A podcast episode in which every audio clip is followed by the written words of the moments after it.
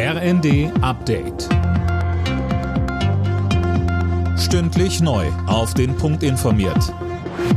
Ich bin Finn Riebesell. Guten Tag. Der Lokführerstreik ist vorbei und die Deutsche Bahn setzt darauf, dass die Tarifverhandlungen mit der GDL fruchten werden. Tomose, heute in einer Woche wollen sich beide Seiten ja wieder an einen Tisch setzen. Ja, und die Bahn ist zuversichtlich, dass dann auch ein Tarifabschluss zustande kommt. Bis zum 3. März gilt jetzt eine Friedenspflicht. Heißt, neue Streiks wird es bis dahin erstmal nicht geben. Die GDL hatte ihren Megastreik frühzeitig beendet. Seit vergangener Nacht rollen die Züge wieder.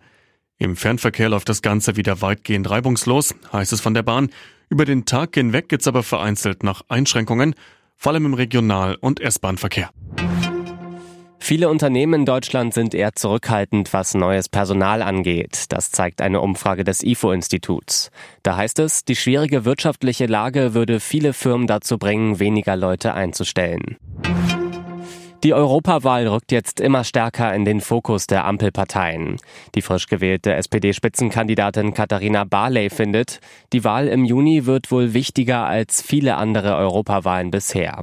In der ARD bekräftigte sie, das waren ja oft nur nationale Wahlen. Aber jetzt inzwischen sieht ja jeder, dass auch in Europa alles auf dem Spiel steht. Wir haben mit Viktor Orban in Ungarn jemanden, der die Europäische Union spalten will. Und wir sehen in Bezug auf Russland und Ukraine, in Bezug auf Corona, wie wichtig es ist, dass Europa zusammensteht. Im Tesla-Werk in Brandenburg stehen die Bänder still.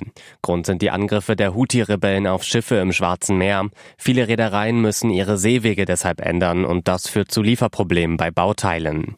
Der US-Autobauer will die Produktion in Grünheide in zwei Wochen wieder hochfahren. Alle Nachrichten auf rnd.de